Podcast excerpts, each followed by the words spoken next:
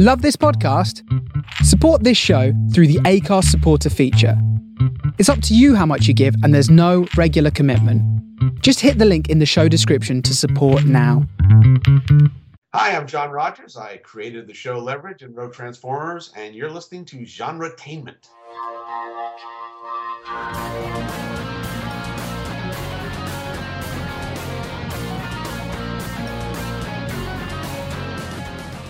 Hi everyone, welcome to another episode of Genretainment at sci-fi-pulse-radio.com. We're your hosts, Marx. and Julie. Genretainment is where we talk about what's happening in the world of film, TV, and web series. We give you interviews with writers, directors, producers, and actors in both independent and not so independent creations. For this 104th episode, we are chatting with game, animation, and comic book writer Christy Marx. Christy was one of our first guests on the show back in 2012, and we are thrilled to have her back. Now, she has written for classic animation series like G.I. Joe, Spider Man and His Amazing Friends, and Jem and the Holograms. Woohoo! Hmm. Also written for comic books like Birds of Prey, and has written a number of video games and TV shows, and she is also the author of the book Writing for Animation, Comics, and Games. We talk about how she became involved in writing, about her various projects, her thoughts on the upcoming Jem live-action film, tips for writers, and much more. We also want to mention that we have joined two other excellent shows to create the League of Geeks Network. The network can be found on Blog Talk Radio, where you can find Genretainment and partner shows SFP Now and Super Geeked Up. For right now, our episodes are staggered, so our newest episodes can be found at sci-fi-pulse-radio.com, and a few weeks later, the newest episodes can be found on Blog Talk Radio. It is pretty brand new, and we're still very much under construction. We're excited about the possibilities and hope you are too. Now, before we get started with our entertaining interview with Christy Marx, we should point out that the music you just heard at the beginning of the show was a snippet from the theme song for our web series Reality on Demand. It was a song composed and performed by our friend Tishan Hardy, and you can find our web series at realityondemandseries.com. Now let's get started with our interview with writer Christy Marx. Yo, Joe! We'll fight for freedom wherever there's trouble. G.I. Joe is there. G.I. Joe, American hero. G.I. Joe is there. Hi, Christy. Welcome back to Genretainment. Thank you very much. It's great to have you back. Now, for those who don't know, you were one of our very first guests on the show way back in late 2012. now, All the way back. All the, All way, the way back, back. then. Now, since then, you've been writing again in comic books with Amethyst, Sword of Sorcery, and Birds of Prey. And you're also still working on video games with, is it Zynga? Yes. And you came out with a second nonfiction book on writing for video games, right? yes, indeed. Okay, Yep. okay, so we'll try to cover as much of that as possible. Before we do, let's talk a little bit about your background for any listeners who haven't heard that past episode and uh, aren't familiar quite with your work in animation, video games, and comic books. So, how did you get involved in writing? Well, I, I grew up reading comic books, and I grew up with a passionate love for comic books. And this made me want to do comic books more than just about anything else in my life. Through various happenstances, I ended up living in Los Angeles, and I met Roy Thomas, who had been editor in chief of Marvel Comics, and he decided to move to LA. So, uh, through meeting him, I was able to sell my first comic book story, which was a, a Conan story. And as as I sold more more into comics, I began to network with a group of comic book writers and artists who lived in Los Angeles and who would get together and meet uh, once a month. And through that connection, I found out about a Fantastic Four animation series that was being done by a studio called DePatie Freleng. And so I cold called, walked in, got an interview, and got hired to write an animation script. Well, And that almost never happens, right? which I, I mean nowadays you really that kind of thing would not happen but back then the whole idea of people even writing scripts for animation was actually quite new it was Oh. a fairly new development and it was the wild west in many ways um, in fact a number of my experiences could be categorized that way including getting into video games uh, where I, I guess I've had a somewhat charmed career in that I've lucked into all of these things at the right times. I was had incredible luck that Roy Thomas moved to LA and that he bought a story that I showed him. And then he continued to buy more stories from me, and I had the incredible luck to just walk in and be able to write an animation script, which nowadays would never happen. Well, yeah, you wrote a lot of animation, especially in the 80s and 90s, right? With uh, Spider Man and His Amazing Friends, G.I. Joe. Re- reboot, which I, which I hear is getting a reboot. uh, Jem and the Holograms, which I was my that. uh, major development deal for me, and we did 65 half hours of that. That was in the in the days of syndication when you could do 65 half hours of animation. and the Roswell conspiracies, too. Marx and I had really, we watched all those. yeah, we, we Oh, ran, yeah. ran across that DVD at, at We- Walmart, and we're like, "What is this?" We Wow. binge watched that thing, man. Right, yeah, yeah. I wrote for that with my um, partner and husband, Randy Littlejohn. We when uh, Randy and I got together while we were working on a Babylon 5 space combat game. oh, we love Babylon 5 too. He and I he and I met on that project and then became writing partners and have written many many animation scripts and some game stuff together as well. And so uh, let's see, there was Jem. Oh, there was Bucky O'Hare. There was Conan the Adventurer in, in animation. Live action stuff was uh, Captain Power, um, Hypernauts, Oh, yeah. uh, Babylon 5, of course. I did a Grail episode of Babylon 5 and, um, and Twilight Zone. oh, cool. So, like all the The- stuff we geek out over mostly. Yeah. And me too. I mean, it's the stuff I geek out over as well. Uh, I also had my own creator-owned series published called The Sisterhood of Steel and Comics, Mhm.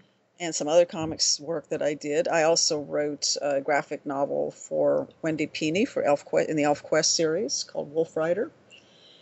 Sometimes it's hard to remember everything I've done. That's not even really touching your video game. It's no, too much. uh-uh. right, and then I got into designing adventure games for Sierra Online, and that that was a, that was great fun. I really enjoyed that, and and continued to do work on and off in uh, the video game field for console games and MMOs and and PC games, and then finally uh, I started working for Zynga four and a half years ago, learning Facebook games and now mobile games. Oh, neat. Yeah. And You lost me. I never could catch on to video games of any kind. I, I have a, I have apparently what is known as a, a video game learning disability. It's it, it it's a very rare thing, um, but uh, it trust me, it's real. Wait until virtual reality. You'll be able to figure that out. You just I gotta can move do your things hands that around. are, are real, like we. Like if I'm physically moving my whole body, I can do it, but I can't do like I can't. No, you lost me on that. I I don't think I have to say, and I I'm don't smart enough. play video games very much anymore. I used to all the time. Sierra, uh, the games from Sierra were really Mm. great. And now, like with Zynga and such, a lot of the mobile device games, I do play those occasionally. I got my ass handed to me in Pong, so that just is. she is that, not. that She was recently. she is not a gamer. yes, so well, you're hats off to you, Christy, for being able to do all that. What, what, yeah, Oh, I'm sorry. I, I was I was fortunate in that um, when I started writing on the GI Joe series, the story editor was Steve Gerber, wonderful man, dear friend of mine, and he made everyone write on computers. He made it a requirement if you were going to write for that show that you had to write on computer, which was early, early, early in the days of writing on computers, Yeah. and uh, you know, early operating systems, early software, learning to use a modem to send to so you got transmit eased into it, so that was good, right? So yeah, so I, I had a head start thanks to him. And I really think G.I. G.I. Joe's had other cartoons since then, but I think the 80s G.I. Joe cartoon's still the best. That that was that was its height of perfection. I think so. I have to agree. I, I was I was obsessed with it. I, I Mhm, wanted yeah, I wanted like an eagle following me around all the time. Um, and I loved Lady Jaye. She was like my hero. Oh yeah, I like Scarlett. Scarlett was a favorite of mine. Yeah, I like Scarlett, but I I was really into because she was Lady Jaye's a brunette and had like short hair. It was like all tough, you know. And I was a tomboy with dark hair, so it was like great. It was nice to have. It was it was nice because you know everyone when you're a girl, you know what it's like growing up. Everyone's like pushing Barbie, and to me, Barbie was only really great as a target for GI Joe. so I, I regularly had Lady Jaye taking out like a rampaging giant Barbie who's like taking out a town, you know? I love it. yeah, so yeah, you're my hero. That was a big. I, I know when I was offered the uh, the chance to do this develop the development on Jem, it was so unlike anything else I had done before that. Everything being action, superhero, action adventure, and GI Joe. I, I remember they were saying, "Oh, this is about girl rock groups," and I remember walking out of there thinking, I don't know if I can write this. Right, girls. It's it just felt uh, so different. Well, you know, and you were the head writer for Jem and the Holograms. As many of our audience have already heard, I'm sure there is a live action movie in the works adapting those characters. Oh, it's done. It'll be out in October. Okay. It's a little disappointed when I learned Yeah, you we were. were involved, unfortunately. But uh, uh, you know, you know what you've seen of the project in the news in a what if scenario. If you were able to do a live action movie, you know what what would you have liked to have done with it? I was trying to get Hasbro to let me do a live action movie. Um, we just couldn't get them to open the door to us for some reason. I had worked out a, a treatment, uh, which is not a script. People think I have a script. I didn't. But I was working with uh, an independent producer. We were looking at ways to do a, a low budget feature since that was what Hasbro was interested in. But we could never get them to kind of open the door for us for some reason. But basically, what I was looking at was trying to stay pretty true to all of the original concepts of the show, but update the technology and bring it up, bring it a little more current, um, make it fit in, into the present time a bit more. So I, I didn't want to do any deep departure, but I did want to bring it up into the present. And and I had also planned to deal with um, how the music scene has changed and how it's now tied to the, the internet and the and digital and, and all of that. I thought would have been a, a great thing to, to put into it. Yeah, because as great as these things are from, you know, we remember so fondly from our childhood, it, it, you know, you go back and look, there is a certain look. There's a little bit of a dated kind of thing to anything 80s. Yeah, you would kind of have to bring it a little up to Well, date, I yeah, suppose, yeah. absolutely, of course. Uh, Especially especially 80s rockers. Unless you did like retro, Yeah. unless you did a totally retro thing, which could work. That's a possibility too. Yeah. What's interesting to me though is I, I have heard from quite a number of people who have been introducing Jem to their kids, and their kids love it. I got a passionate email from a 13 year old girl who just loves Jem and, and was was upset about the movie because she didn't feel it was really Jem, which is kind of cute coming from a 13 year old who's just discovering this 1980s series. I, I like that. I love that. But but you know, kids are still relating to this show, and I think it's because the stories are universal, the mm-hmm. underpinnings, the it's driven by the characters and, and the characters' needs and wants, and, and that's something that continues to communicate regardless of the fashion or regardless of the music or the technology or what have you. And that has been happening with a lot of, you know, you can tell something truly is a good quality because there are a lot of people that are introducing their kids and even grandkids to things, and they like it as much as their parents and their grandparents did when they were that age. So that is a, a good sign that you, you tapped into something kind of universal, you know. Yeah, I, I think so. I, in fact, and one guy even sent me a little little piece of video of his six year old girl who just loving Jem. You know, so it was adorable. adorable. It was. It was. Well, you have two books on how to write for animation and video games and such. I was just wondering if you give like a like one tip for anyone who's trying to get in that field, uh, either get in the field or, or how to uh, to approach that field. Well, which field we're we talking about? But let's do animation since we're talking about animation. you have to be a strong visual storyteller. You you obviously have to develop the skills to tell a story concisely and tell it in the most visual way that you can. Mm-hmm. The the old piece of advice says show don't tell and that's much more true for animation because remember in animation you don't have a live actor delivering lines so your lines have to be a lot shorter a lot tighter.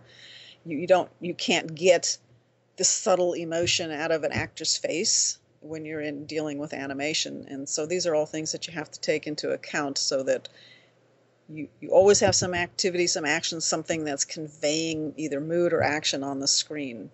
One thing you really can't have is uh, dead air or long speeches Yeah, they can't do like dramatic pauses and give a look as easily. yeah i mean you can obviously i mean and look at anime a lot of that stuff they do beautifully Mhm. i mean that you can but nonetheless you have to be thinking visually as you do it You know, it was great to see you get back in comic books because after you were on the show last time, you had been signed on for Sword of Sorcery, but it hadn't come out yet. At least I don't believe it had. And then you would later on get signed on with Birds of Prey.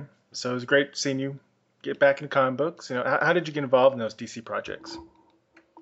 I got involved through Dan DiDio. So going back to the 90s, I did a live action Saturday morning half hour series called Hypernauts. Mhm. And I did the development and story editing and writing on some writing on that. And that was done for ABC for a Saturday morning show. And Dan DiDio was at the time a development executive at ABC on, on that show. And so he and I worked very closely and in strong collaboration on developing that series and working on that series. And consequently got to be very good friends. So when he went to DC, I was thrilled for him because that, I, let me tell you, if there was ever a dream job for any person, that was Dan's dream job. And, you know, he just couldn't, couldn't be happier. Um, and then one day at Zynga, I just got a call out of the blue. I, I kind of stayed in touch with him, but nothing too specific. But he called out of the blue and said, "Hey, how would you like to reboot Amethyst for us?" And I'm like, "Oh yeah." That's great, you know, and that was part. At this point, the new Fifty Two had happened, the whole universe reboot. Uh, you know, how much freedom were you given in, in that reimagining of that character and that title? um, pretty much complete freedom to come up with what I wanted to do with it. Oh, great. Yeah. Is there anything that you wish you could have continued on with that story? Is there something that you had hadn't was unable to wrap up?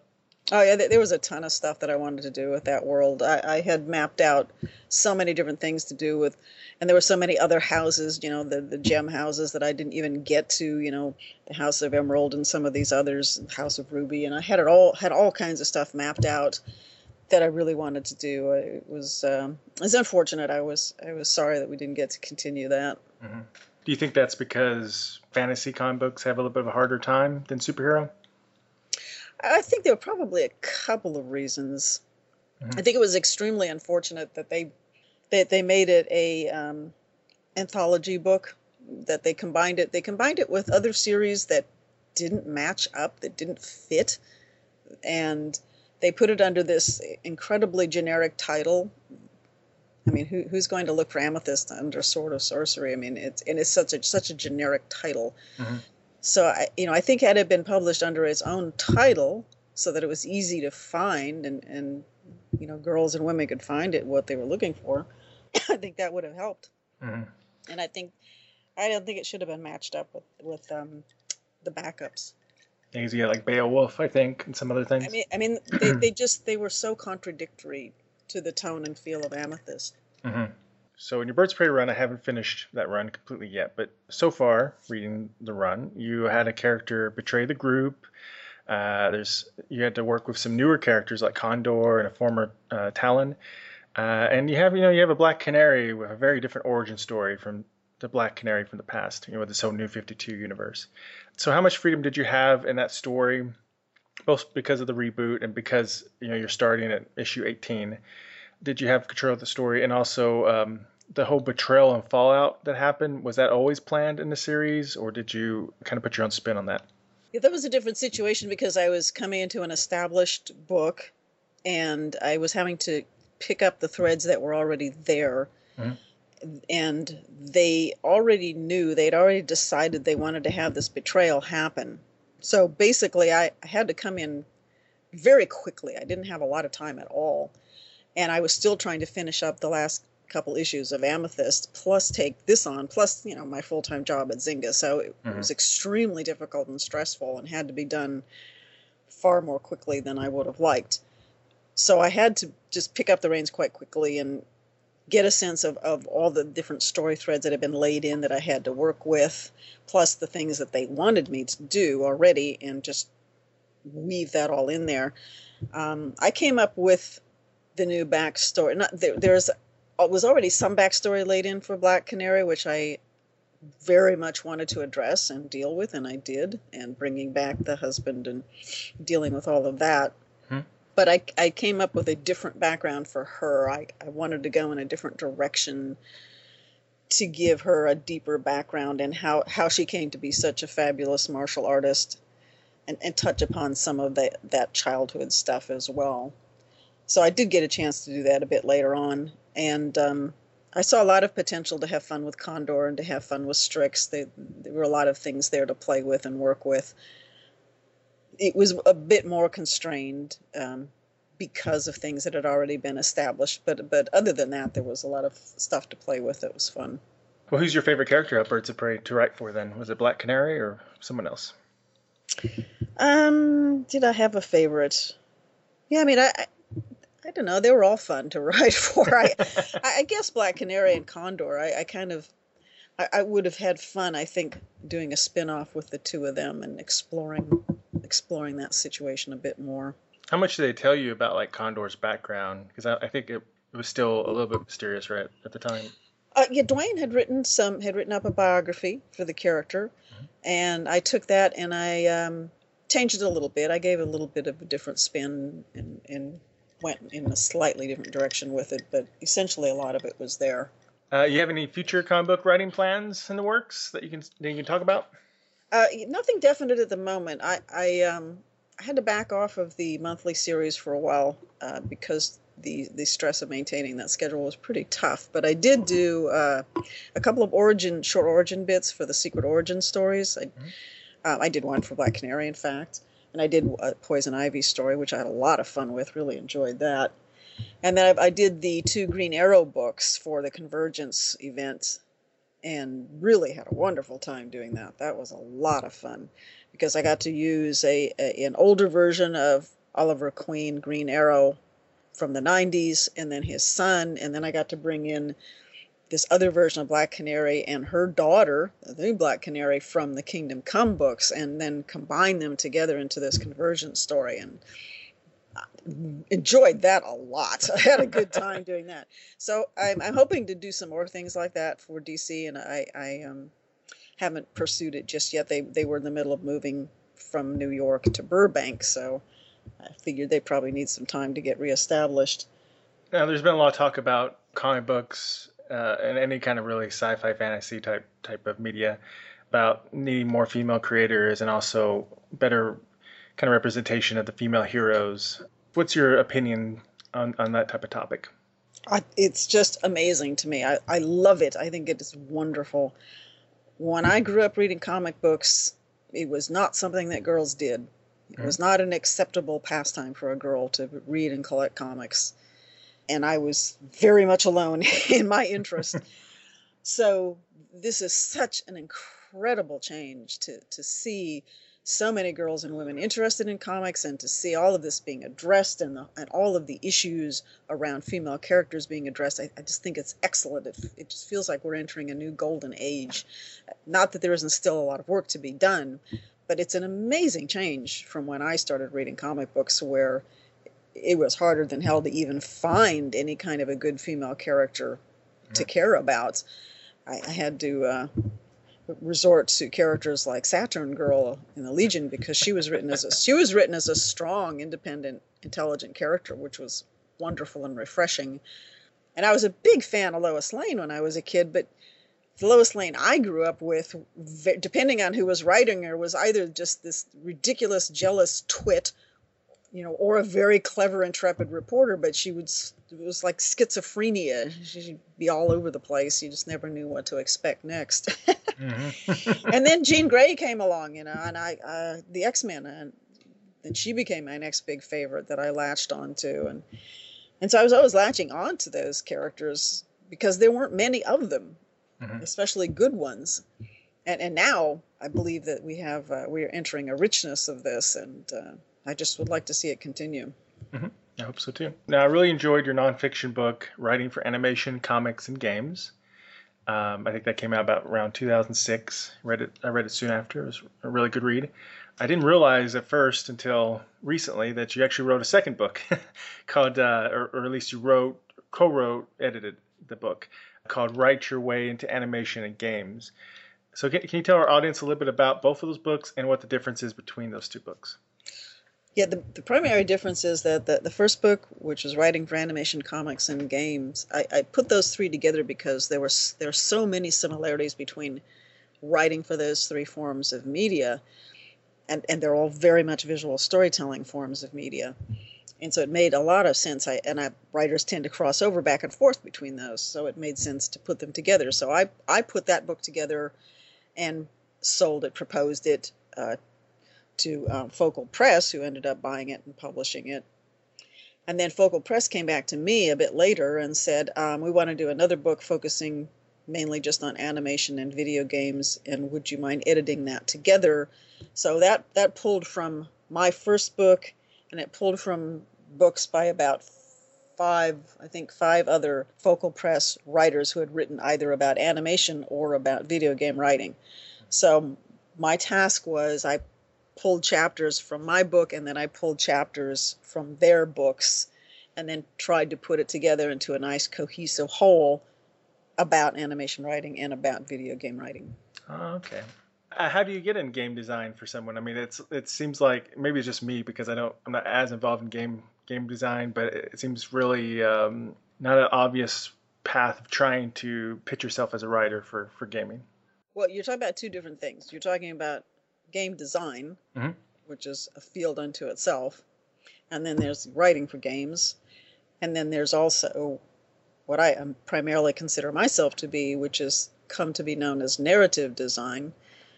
Narrative design is is basically a writer who understands game design and know and understands the process of trying to mesh story with game design there are a lot of different ways to become a game designer, and there are lots of different segments of being a game designer. Actually, it's be, it's become almost a field with filled with specialties. But there are there are tons of schools and courses out there now that teach game design, and you have places like DigiPen and places like Full Sail University, and and just you know schools all over the place now.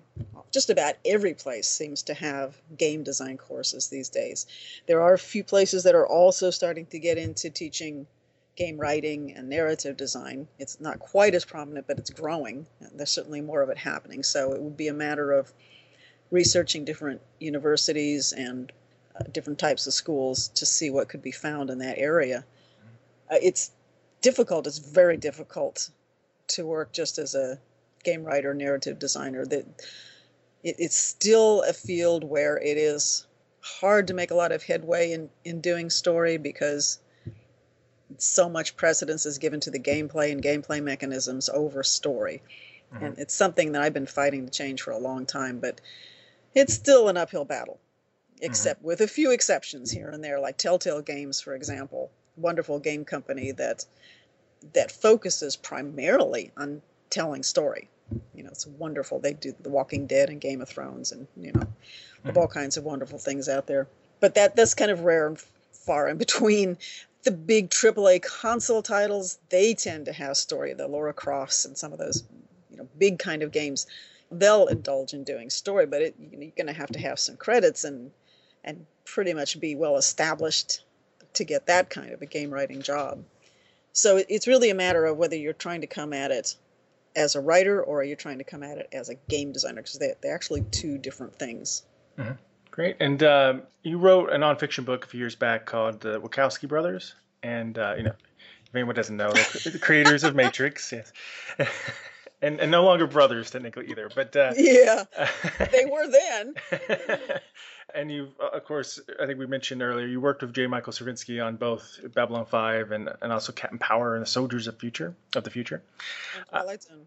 Oh, yes, in Twilight Zone. That's right. He was in the new Twilight Zone. So, you know, I'm curious if you've seen Sense8, you know, the series that they, they both created and worked together on. Yeah, so far we've seen the first episode. We haven't caught up with the other episodes yet. Um, we, we have an overwhelming number of things that we want to watch these days and not a lot of time to watch them. So we've been jumping around between a lot of different things, you know, the Daredevil series on Netflix and then of course everything that's on all the other channels. I mean, there's just there's so much out there now. It's it's wonderful. It's almost hard to choose. Uh, so yeah, there is. yeah, the so we did see the first episode, but we haven't caught up yet on the rest of them. And it is, like you touched on, it's like a golden age of TV right now. At least that's what some people are saying because there's so much to choose from anymore. So, and uh, Daredevil's a really great show. Um, so many so many different ways to go. I know it's wonderful. Same same with same with comics. You can publish your own your web comic now, and then maybe if you're lucky, you get discovered from your web comic. And there's just all kinds of potential now. I know it's great. Um, okay, so bef- before we go, is there any other tip you would like to share for anyone who wants to go into writing? Have a thick skin. Seriously, um, you have to be hard headed and thick skinned to survive as a writer because it takes so much work and so much persistence and and you can be discouraged in so many different ways but anyone who allows themselves to be discouraged is not a real writer. I mean a real writer is someone who who keeps at it who doesn't give up When you write an issue of a, of a comic book, how long did that take you roughly? You know, how many days it might take to plot out and finish? oh let's see it tends to be spread out so i'm trying to think if i were actually clump it all together i'd say i could probably do it in a couple of days I was curious about that. So, yeah, uh, a standard size issue Uh, that's you know under time crunch and also before we go, can you tell everyone where to find you and your work online? I do have a website at christymarx.com, and um, it needs updating. Sorry about that, but uh, You're too busy I have- writing, so I have uh, all my credits listed there. I have a cat blog that I keep that's also on Facebook called Moggy Blog, and um, I, I'm, I'm on Facebook once in a while, not a lot, and I'm on Twitter once in a while, not a lot. Pretty much just under under Christy Marx. Uh, Facebook, because of a weird thing that happened, is actually called Christy Marx the Second. oh wow, it's got like a Roman numeral two after it. Uh, and. Twitter, yeah, and Twitter, I just got my was able to get my own name. I didn't get to Facebook fast enough, so. I see. Thanks so much for being on the show. Hopefully, it won't be three years until next time. Two and a half years. Absolutely, man. But have some new stuff to talk about soon. Great. Oh, I, I am doing one other thing that I forgot to mention. Uh-huh. I'm I am working on a Jem memoir. ah, So I'm working on writing my memoir about the development of Jem. So I'm in the process of working on that in my spare time. that's great. And it's perfect timing with the movie and such too. So. I'm hoping, yeah, I'm going to put it out as an ebook since there's not really time to get a print publisher. That takes so long. Mm-hmm. So I am hoping to have it out around the same time as the movie, but we'll see.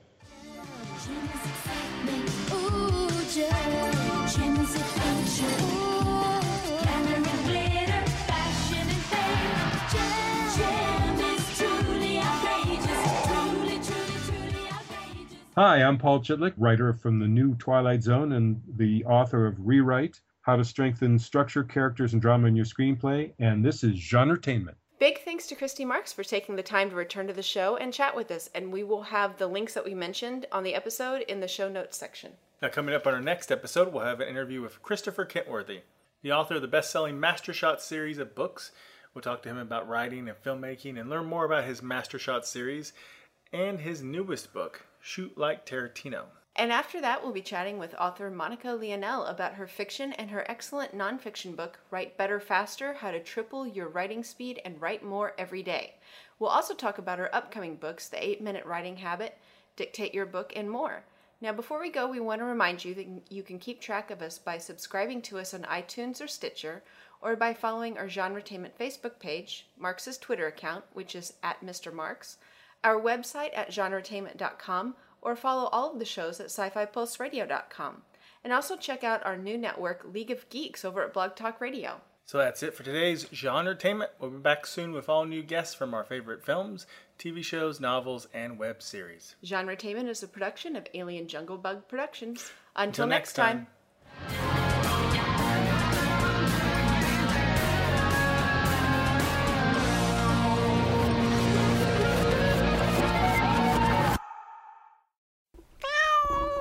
Bad Monkey.